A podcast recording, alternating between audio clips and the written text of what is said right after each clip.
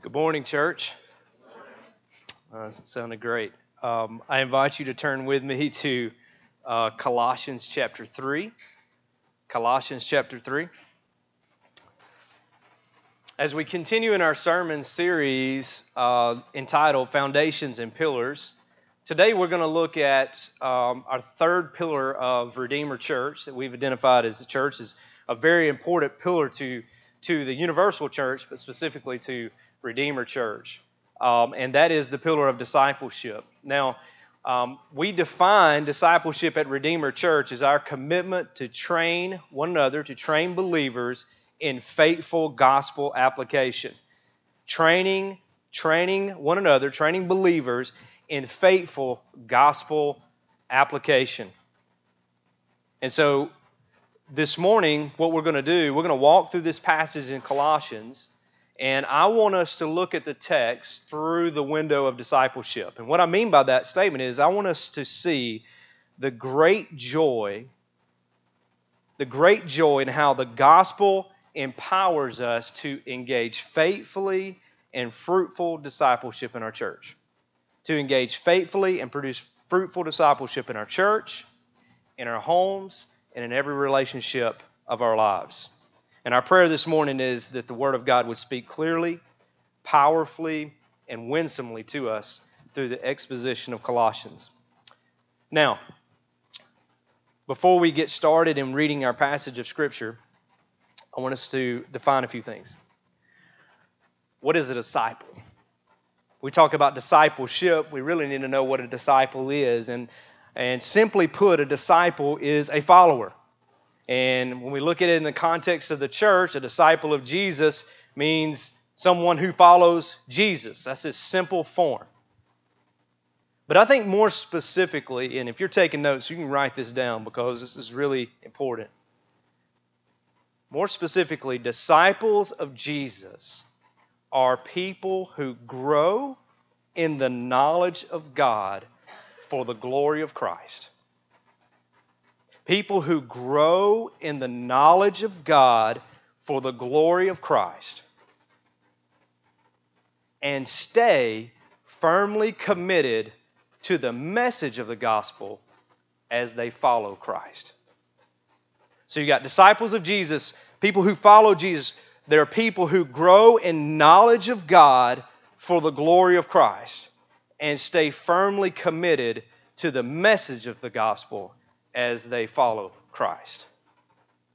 And as we know in all of Scripture, if we look at Jesus' life, if we look at the, the Gospels and Scripture, we know that Jesus also calls his followers to help others follow him.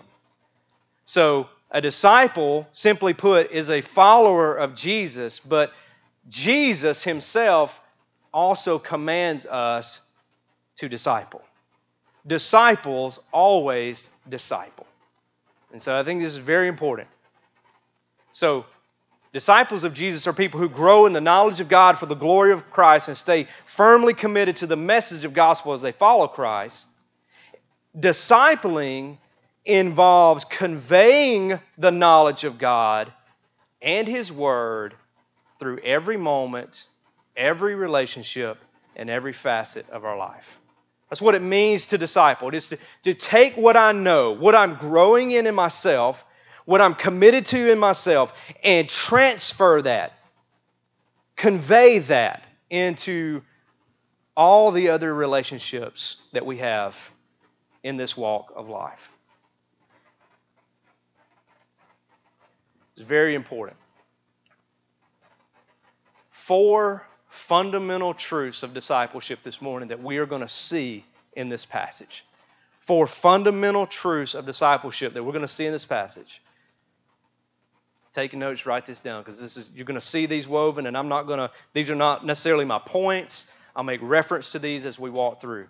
One, the glory of God is the aim of discipleship. The glory of God is the aim of discipleship as I'm growing, as I'm knowing, I'm glorifying Christ. As I'm following, I am glorifying Christ. That's the aim of discipleship. The grace of God is the hope of discipleship. The grace of God is the hope of discipleship. Third, the Word of God is the source of discipleship. The Word of God is the source of discipleship. And finally, the church of God is the means of discipleship. The church of God is the means of discipleship. And what we're going to see in our passage today is really two contexts, two arenas. There's two different arenas of discipleship found in Colossians 3 and I believe in, in, in the New Testament.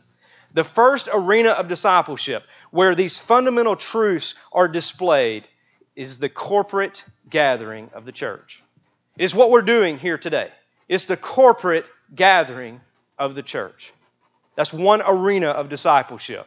It's where God is glorified, where, where, where grace, the hope of grace to make me more like Christ, is evident. It's where the Word of God is te- taught, and it is, it is the source, it is the fuel to which I grow like Christ. It is where it is where the church is the means to help me as I hear the Word, as I see the Word live before me. It is this corporate gathering of the church. But not only that, the other arena is the personal life of each individual in the church. So, two arenas this corporate gathering in the church, and also the personal life of each member of the church. And so, what we're going to do this morning as we, we read the text and we walk through it, we're going to, we're going to focus in on these two arenas. And you're going to see those fundamental truths come out. And really, what, what I'm going to uh, uh, uh, preach to you this morning is our need, our need for uh, to grow in Christ in our corporate gathering, and our need to model Christ in our personal life. All right, so th- those are the things that we're going to look at. Our need to grow in Christ together here today. What we do when we the church is gathered, and also our need to model Christ in our personal life. All right, let's read the text together. Colossians chapter 3, starting in verse 16. Let the word of Christ dwell in you richly, teaching and admonishing one another in all wisdom, singing psalms and hymns and spiritual songs with thankfulness in your hearts to God. And whatever you do, in word or deed, do everything in the name of the Lord Jesus giving thanks to God the Father through him. Wives, submit to your husbands as is fitting in the Lord. Husbands, love your wives and do not be harsh with them. Children, obey your parents in everything, for this pleases the Lord. Fathers, do not provoke your children, lest they become discouraged. Bond servants, obey in everything those who are your earthly masters not by the way of eye service as people pleasers, but with sincerity of heart, fearing the Lord. Whatever you do, work heartedly, as for the Lord and not for men, knowing that from the Lord you will receive the inheritance as your reward. You are serving the Lord Christ. For the wrongdoer will be paid back for the wrong he has done, and there is no partiality. Masters, treat your bondservants justly and fairly, knowing that you also have a master in heaven. The first thing I want to draw attention to is the arena of cor- corporate gathering and how we need to grow like Christ. And so, well, we see that in, is verse 16 and 17. Church, we need the word of Christ for gospel increase in our life. This is a key truth. This is a key truth for us. It's really going to set the stage for uh, us really growing in Christ. But we need the word of Christ this morning. We need to hear this word. Not because I'm preaching it, but because in it is everything that we need for life and godliness. And so the, the key truth here is the, the word of Christ must lead all ministry in the church. This word, the gospel, this word, must lead all ministry in the church. This is a key truth. And so the question we have in the context of, of really Colossians 3 that we've been walking through so, how? How, Paul? How do I practically put sin to death? How do I make progress in my Christian life? What's the plan? How do I do this? And in verse 16, Paul says, he gives us that plan when he says we are to let the Word of Christ, we are to let the Word of God, we're to let the Holy Scriptures, the Bible, God's key to our spiritual growth, dwell in us richly. What that means is don't let's go beyond superficial. Let's let it penetrate deeply in our lives. Make it a part of ourselves. Let it, let it soak in. Let it marinate. Let the Word of Christ dwell in you richly. The word of Christ here in verse 16 is the gospel. It is the good news of salvation through faith in the person and work of Jesus Christ. This, this word of Christ, the gospel, is meant to dwell in, in us. It's meant to dwell. That word dwell, it means to, uh, to be at home, to feel at home. And this word richly means to have an abundance. This is not just us reading the Bible, it is not just us having an acknowledgement of the Bible. It is to subject ourselves to the authority of Scripture in our life. It is to understand that the Word of Christ, the gospel, is everything I need, everything that I've hoped for, everything that I long for from now throughout all of eternity. It is to subject ourselves and to surrender ourselves to the person and work of Jesus Christ and, and to allow that gospel, that teaching of Christ, to permeate everything in our life, to drive deep down into our soul so that we magnify Him with everything that is within us. It is this word that brings salvation by grace through faith, and it is that experience of grace and peace that leads to the gospel dwelling richly in our hearts. The Word of God is the source of discipleship. And so, what, is, what, is, what instruction does Paul give for discipleship in the church? In, in the arena of church, in our corporate gathering together, what instruction does Paul give for the disciples in the church? The first instruction he gives is that we need to grow in Christ by teaching the word in community. In other words, in our gathering to, together, we need to grow. We, we need to be firmly established, and then we need to grow deeper in to Christ by teaching the word in community.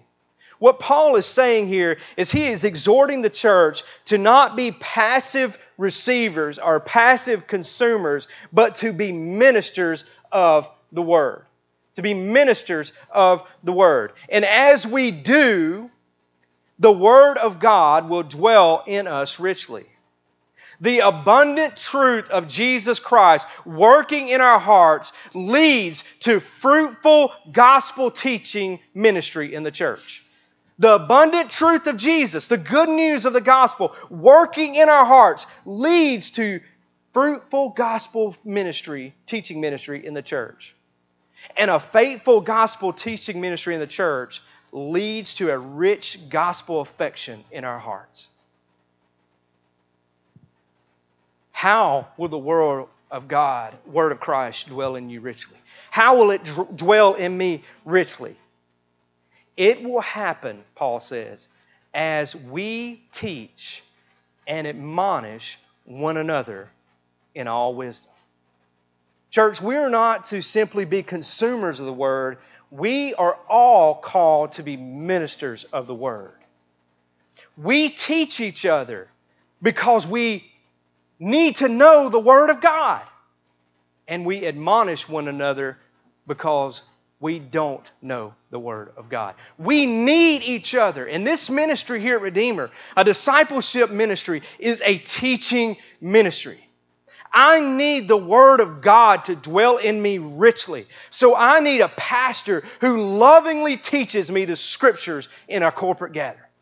Like, I need that. My wife needs that. My children need that. And so I need teachers in the classrooms with my children, faithfully teaching the Word of Christ so that it would dwell in them richly, that they will grow to know Him. I need that from my church. And you need that from your church. And Christ has called us all to be ministers of this Word. There's a sense in which all of us are to be speaking the Word to one another. And that's what Paul says in our text. Not just hearing the word Sunday by Sunday, but proclaiming, teaching, and admonishing. Teaching and admonishing in all wisdom. Claiming and sharing the word throughout one another's lives. We need to grow in Christ by teaching the word in this community.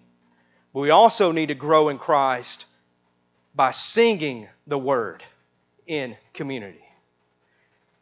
Much has been debated, much has been uh, uh, labored uh, and talked about and discussed and caused great divisions about putting a great emphasis on the, the, the means of singing, like the method of singing. Am I to sing spiritual songs? Am I sing psalms? Am I supposed to sing hymns? And I just want to say that I'm thankful to be a part of the church that that doesn't happen in. Uh, but the emphasis here is not the different measures of praise, but the content of praise. The word of Christ is not only to be taught, but the word of Christ is meant to be praised. It is meant to be sung. When the word of Christ dwells richly in the heart of the church, the ministry of song will be joyous and it will be a somber celebration of the greatness and goodness of the gospel. And if you go back to Colossians 1 9, where it talks about the grace of God in truth, that we have received and we know the grace of God in truth. A church that understands and knows the grace of God in truth, the word of Christ, is moved to echo, to echo this word through their songs. And that is the, the content of their praise. But he says, as you sing praises to God with thankfulness in your heart, there's something else that's going on. It is not just us ascribing worth to God, praise be his name, but there's also a horizontal dimension to our worship. We are teaching and admonishing one another as we sing songs, as we sing psalms, as we sing hymns. As we sing together, we're doing more than celebrating God's grace in our lives. We are also teaching, growing, and the Word of Christ is bearing fruit in our lives. We need to understand that we don't just sing songs. we don't just sing a song to be sung. We sing a song of praise because our God in heaven is worthy to be praised. And because we have been recipients of the grace of truth, we sing with a thankful heart to this God. But as we are singing, I surrender, we are also teaching one another the necessity of surrender. As we sing about Christ being the solid rock, we are teaching our children that they need this foundation that will last forever. See, there's more than just singing a song to Jesus. We are teaching the very truths of Jesus as we sing. It's important, right? We need to grow in Christ by singing in community. Like, I need to hear your voice as we sing the truths about God.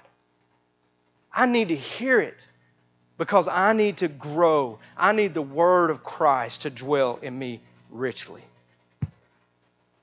Not only do we need to grow in Christ by, by teaching the Word in community and singing the Word in community, but we need to grow in Christ. I kind of made reference to this earlier.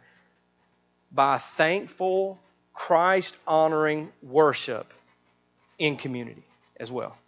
Like in our corporate gathering, our, our worship we need to grow in our thankfulness to God. We need to grow in our Christ honoring worship of God. We need the Word of Christ to dwell in us richly as we sing His praises, as we teach and admonish each other as Word ministers. And we also need the name and the presence of Jesus Christ to turn everything we do into doxology. Like, that's what we need. And I want, I want us to see something. We're going to read this passage one more uh, one more time of just 16 and 17, and we'll focus in on 17 because I want you to notice the centrality of Christ in Colossians 3, and then I want you to see uh, why I would say we need to grow. We need to grow in our thankful, God honoring, Christ glorifying worship. Let the word of Christ dwell in you richly, teaching and admonishing one another in all wisdom, singing songs and psalms and hymns and spiritual songs with thankfulness in your hearts to God. And whatever you do in word or deed, do everything in the name of the Lord Jesus, giving thanks to God the Father through him. The centrality of, of Christ, the, the preeminence of Christ in the whole book of Colossians is amazing. But look at just Colossians 3. We have been raised with Christ. We are hidden with Christ. We are one day, we will be with Christ. We have been forgiven by Christ. We are loved by Christ. Our hearts are ruled by Christ. The work of Christ unites the church, and the word of Christ leads the church. Christ is all and all. Like, like this is the centrality of Christ in, in, uh, in the church. And what does it mean to do something in the name of Jesus? It means to do it for His sake. It means to do it for His honor. It's to do it for the renown of His name because you are thankful. You are thankful that Christ is central to your life. I normally don't do this in, in my sermons because I'm not a Greek nerd, right? But I think it's very important for us to notice the Greek here. When it says and that we are to be thankful, which is a theme of, I think, six or seven times Paul references thankfulness in this letter. But when he, in verse 16, when he says, with thankfulness in your hearts to God, in other words, doing these things with thankfulness in your heart to God, and also giving thanks to God the Father uh, through him. This word thankfulness, if you were to look at it in the original language, is very similar to a very recognized Greek word in, in the New Testament, and that is charis. It is grace. It's very, very close and similar in nature. And what I would like to, uh, to say about that is you study this text, you will see that there is a deep rooted connection to the, uh, between the grace of God and the thankfulness of our hearts. Between the grace of God. We have been saved by grace. And it is that grace that moves us to thankful hearts. It's important for us to say, why? What does it mean to do something in the name of Jesus? We're to do it for Jesus. We're to do it for His glory. We're to do it with thankful hearts. Everything that we do becomes worship. All of our life is doxology. And this is the aim of discipleship. We have been recipients of grace. And so we thank the Lord for that. And we do that together. I want to highlight the way the text is structured just for a minute and then we're going to give a point of application. If you look back at verse 15, and you look at 15, 16, and 17, what we see here is we see an exhortation to do something, then we see Christ, and then in each way we're called to be thankful. An exhortation, Christ, be thankful. Let the peace of Christ rule your hearts, in which indeed you are called in one body and be thankful. Let the word of Christ dwell in you richly, teaching and admonishing one another in all wisdom, singing songs and hymns and spiritual songs with thankfulness in your hearts to God. And whatever you do in word or deed, do everything in the name of the Lord Jesus, giving thanks to God the Father through him. Paul is calling the church to thankfulness as we recognize the full extent of the beauty and majesty and treasure that is Jesus Christ. Since we have been united to Christ through the gospel, since His peace rules our hearts, and since His word dwells abundantly, we have everything we need for holy living and faithful ministry. Be thankful. Because we have experienced the grace of Christ, we want to live for Christ. Because we have enjoyed the peace of Christ, we want to obey Christ. Because we have been enriched by the word of Christ, we want to honor Christ. This is what Paul is saying that, that when the church is gathered together, when the church is the gathered together, we need each other. What is the application? The application is simple to commit to train others in faithful gospel application by surrendering fully to the lordship of Christ and to the ministry of the local church. That's a big application. We're going to digest this a little bit. Commit to train to, the, to training others in faithful gospel application by how? By surrendering to the lordship of Christ, the centrality of Christ, everything that Christ is, everything that Christ does, everything that Christ desires of us and calls us to, submitting to that and to the ministry of the local church, which, guess what? The ministry of the local church is only authority is the Word of God. All right? So, what we are saying here is that we're surrendering to the lordship of Christ and we are surrendering to the authority of His Word. And so the bigger question is, and application is, how can Redeemer Church help you and your family grow in Christ? How can Redeemer Church help you and your family grow in Christ? I just listed a few things, and I, and I think that you guys would affirm these, but sometimes we just need to be reminded of. One, Redeemer Church is committed to the consecutive and expositional preaching of God's Word. Like you can grow in Christ when preachers stand up and they preach the word of Christ. They don't, they don't try to add to. They said, What does this word say? What does this word mean? And then how does it apply to the church today? How does it apply to my life. And then consecutive, walking through the scriptures together, preaching through books of the Bible. We take we usually alternate between Old Testament and New Testament, but we're trying to preach and teach the whole counsel of the Lord so that the word of Christ will dwell, in us richly. This can help you grow. Second, Redeemer Church can help you grow because we're committed to provide opportunities for you to be built up through studying the Word together in Sunday school, in Bible studies, in discipleship groups. We're committed to that. We're committed together as a church to, to help each other grow. And these are ways and opportunities that we can do that. Redeemer Church is committed to sing songs that teach us the full redemptive story of Scripture. We, we don't just sing just bits and pieces and parts that make us really feel good. We sing all of Scripture. If you haven't noticed, take just drop back just a minute and observe the structure and the order and, and, and the effort and prayer that has gone into just planning what we do on a particular Sunday. We are committed to provide opportunities for the church to pray together which is reminding each other of the promises of the gospel. This can help us grow and let the word of Christ dwell richly in our lives.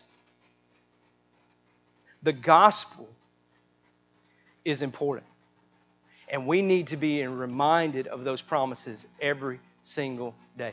And prayer is such a fundamental and important vessel in which we remember the promises of God in the gospel. The church is the God ordained, spirit filled means of discipleship.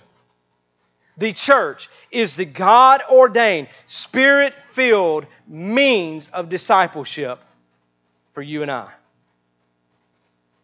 And one arena that that happens is is when the church is gathered together in community.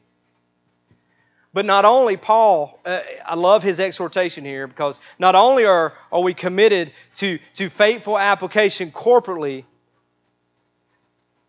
but Paul, through the inspiration of the scriptures, would also say that there needs to be a commitment to faithful gospel application personally.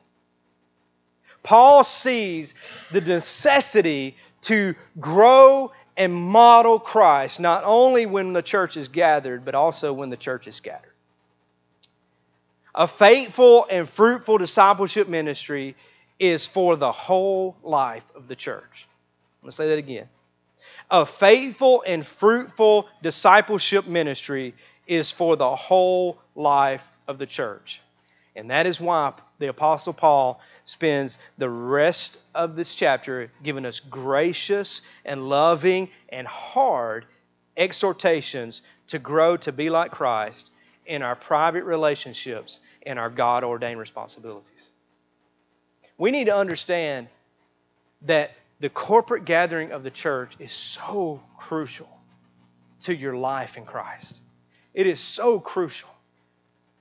But just as crucial is that when we leave this church and we go do life in our homes and in our work, we also need each other. We need each other in those avenues, and that is just as important as being here today.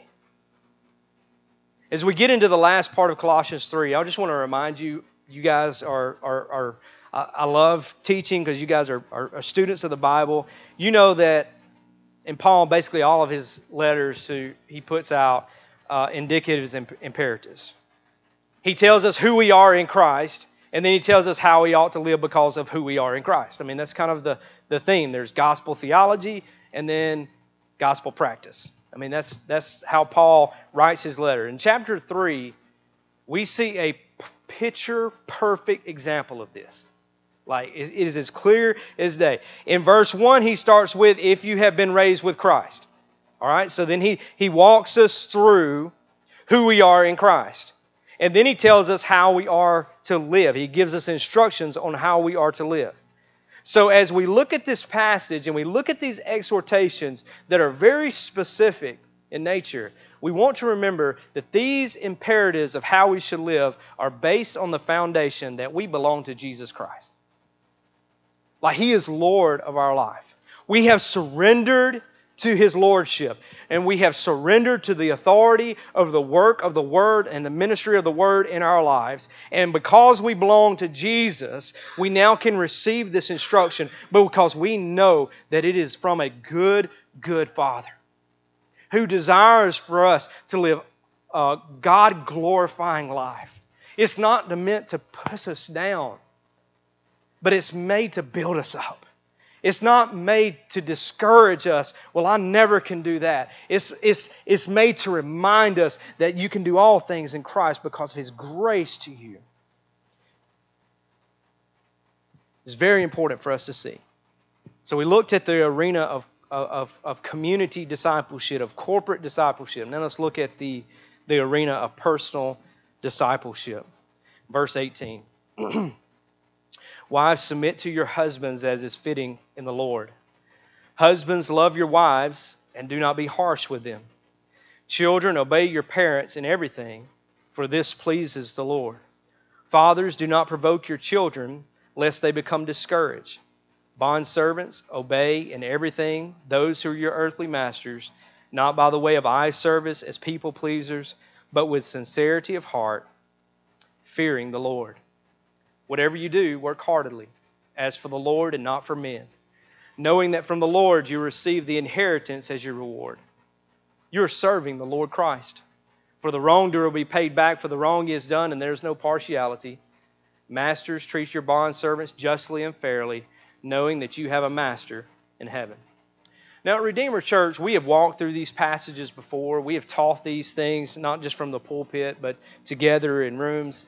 And, and um, we, we know that, that faith in Jesus not only changes in individuals, it changes our homes, right?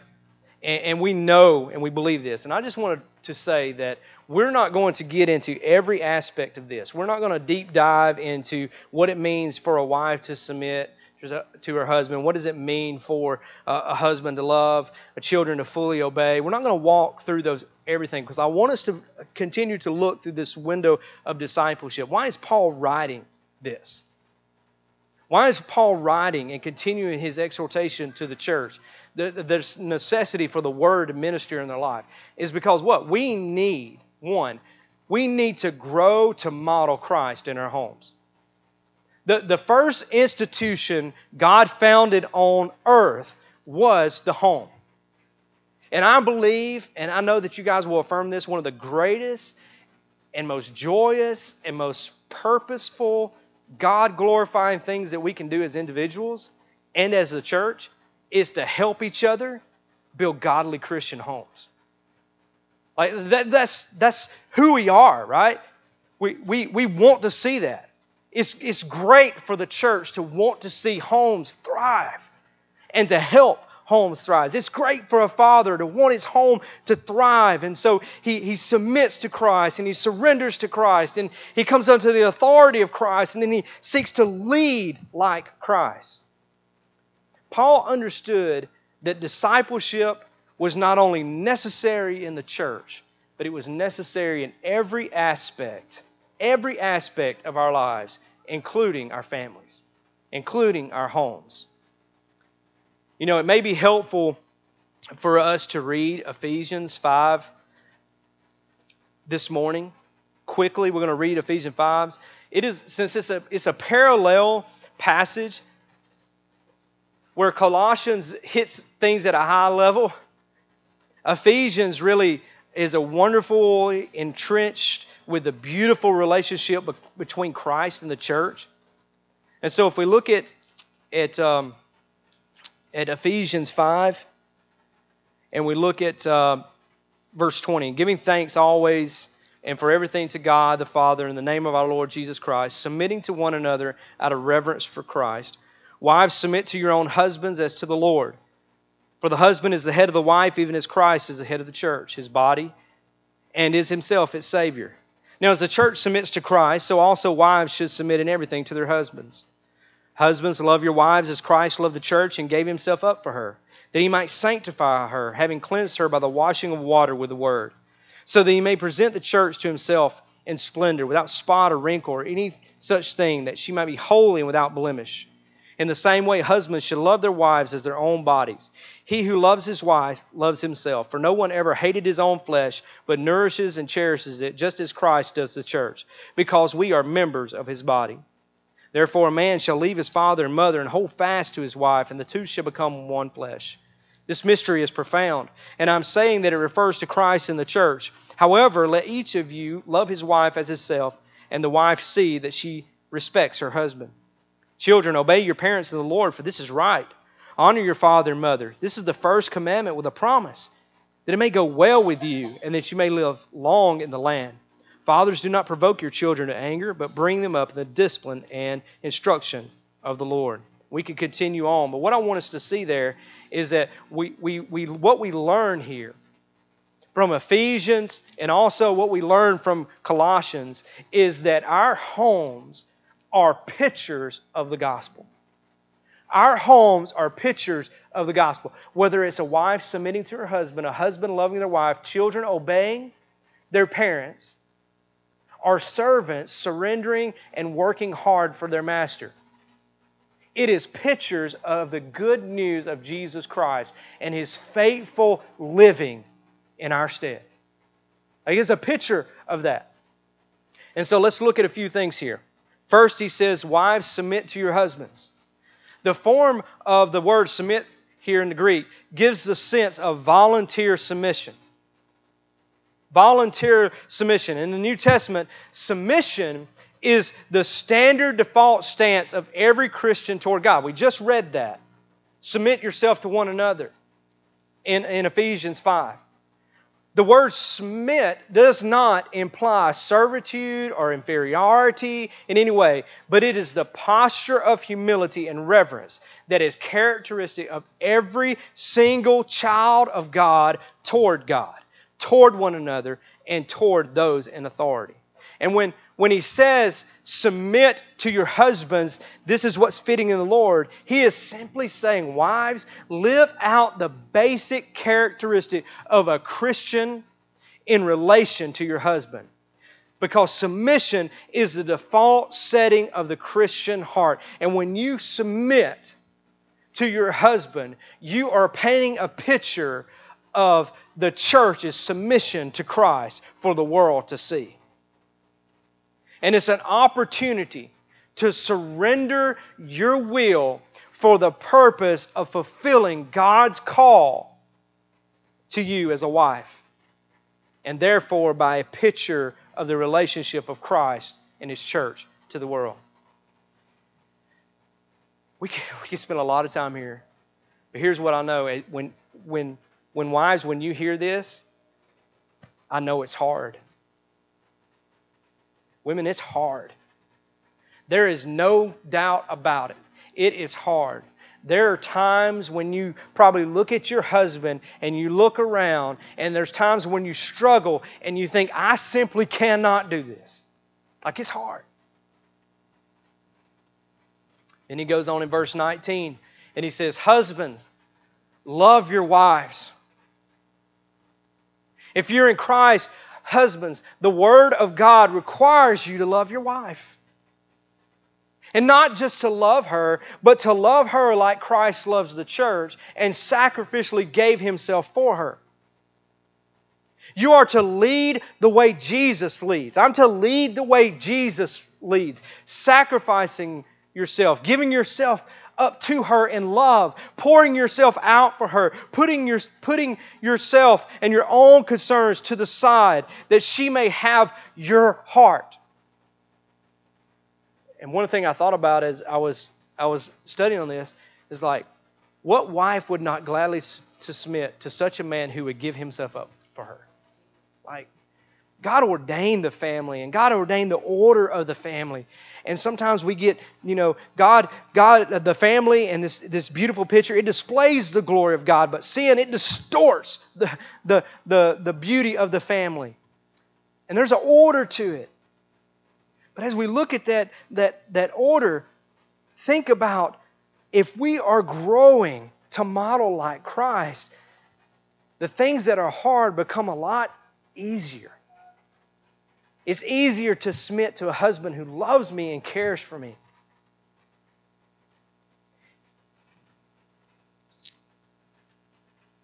And then Paul says that there is no place in a Christian marriage for harshness. Ever. The direct opposite of love is bitterness. Husbands are not only called to love their wives sacrificially, but to carefully and completely nourish them to cherish them. When we think about our relationship, we're, we're to love our wives like Christ loved the church. And I just want us to think about, as we think about that, realize that your wife is not, um, she is your treasure. She is not your trophy. She is your treasure. That's how Christ, like the church is Christ's treasure. It's not his trophy, it's his treasure. He loved her even when she was unlovable.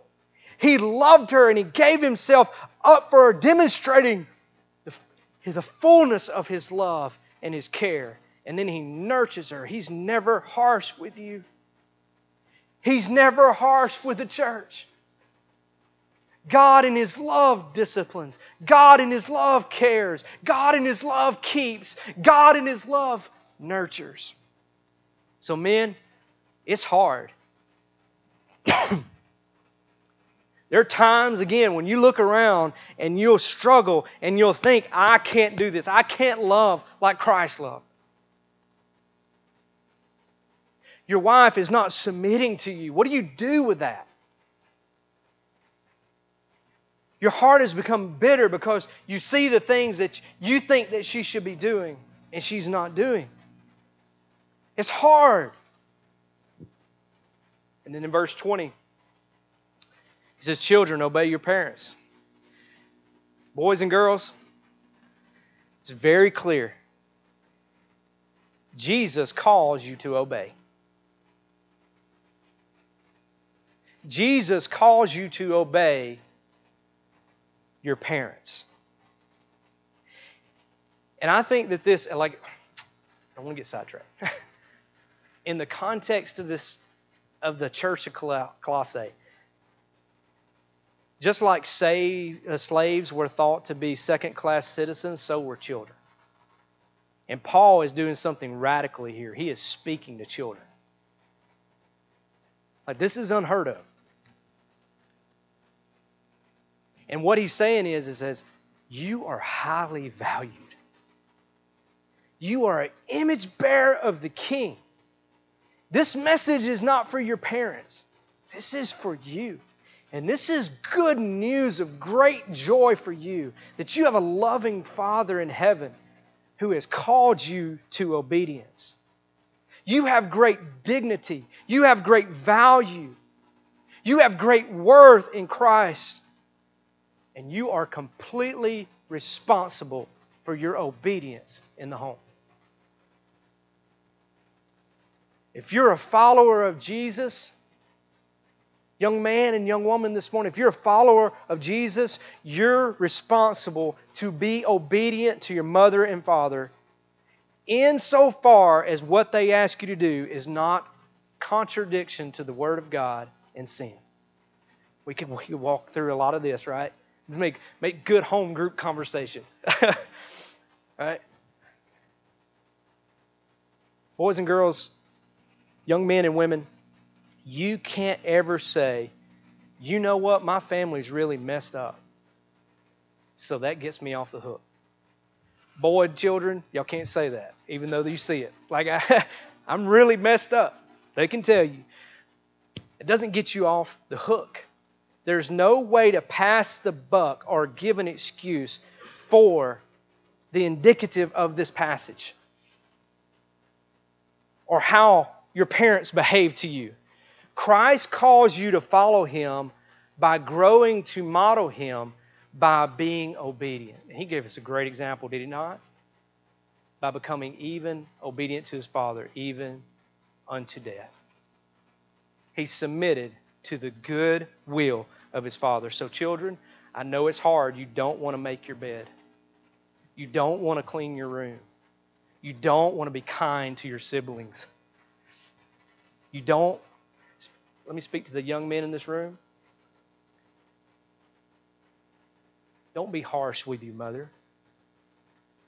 Like Christ wants you to be, you know, if I'm harsh to my wife, I'm giving them a, a bad example, right? But they're still responsible. Obey your parents. Don't be harsh with your mom, right? It's hard. And there's going to be times that you look around and you're going to struggle and you're going to say, I can't do this. Then he goes on, verse 21, he says, Fathers, do not provoke your children. See, Paul has a word for parents, particularly to fathers. Shepherd the hearts of your children, encourage them, be careful with them. Let them see uh, let them see you delight in them, that you're proud of them, that you celebrate them, that you rejoice in them. Nourish them in the path of obedience, not discouraging them, but nurturing them to see the value of Christ so that your children can look and say this. I'm going to read this because I wrote it down. I've learned so much about Jesus, not just by the things mom or dad said to me but from the way they treated me. The patience that they showed me, how quick they were to forgive me, their tender heartedness toward me, how they would weep with me and rejoice with me. They showed me what grace means. And I've learned so much about Christ from them in, that, in the way that they parented me. Parents, it is hard from toddlers to teenagers. There's going to be times that you struggle and you think, I can't do this. But not only do we need to grow to model Christ in our homes, finally, and we're, going to, we're not going to spend too much time here, we need to grow to model Christ in our work. Verse 22, he says, Servants, obey your masters. And then in verse chapter 4, verse 1, he says, Masters, treat, treat your servants fairly. We could spend weeks walking through the context of the servant master relationship in the Roman world and the many gospel applications found just in this passage. But here's what I want to say this morning our work is not something we do in addition to our growth as a follower of Christ. Our work is not something we do in addition to our growth as a follower of Christ. Our work here and now is an expression of our Christian faith. Everything we do is an act of worship. Everything, that, whatever you do, work heartily as for the Lord and not men. Our work here and now is an expression of our Christian faith, and it is act of worship of God, whether we're in the home or we are in the office. The call to follow Christ is a call to honor Him and to serve Him with a sincere heart, with faith that you are now working for a new master. You have a new assignment. You have a new confidence and you have a new reward. We need to grow to model Christ in our work by submitting ourselves faithfully to Christ in everything that we do. He ends this section by saying, Masters, treat your slaves justly and fairly, knowing that you also have a master in heaven. Everywhere you have people, you have problems whether it's in the church or in the workplace. And so, for any of you who've ever managed people or run a business or anything like that, there's a word to you here, and that is to be fair. To be fair to your employees and to treat them well. They are given to you for a season. There is a, there's a lesson of stewardship here. And you, should, you and I should treat them well. And that's a word I think we, we all keep in mind and that we need to remember.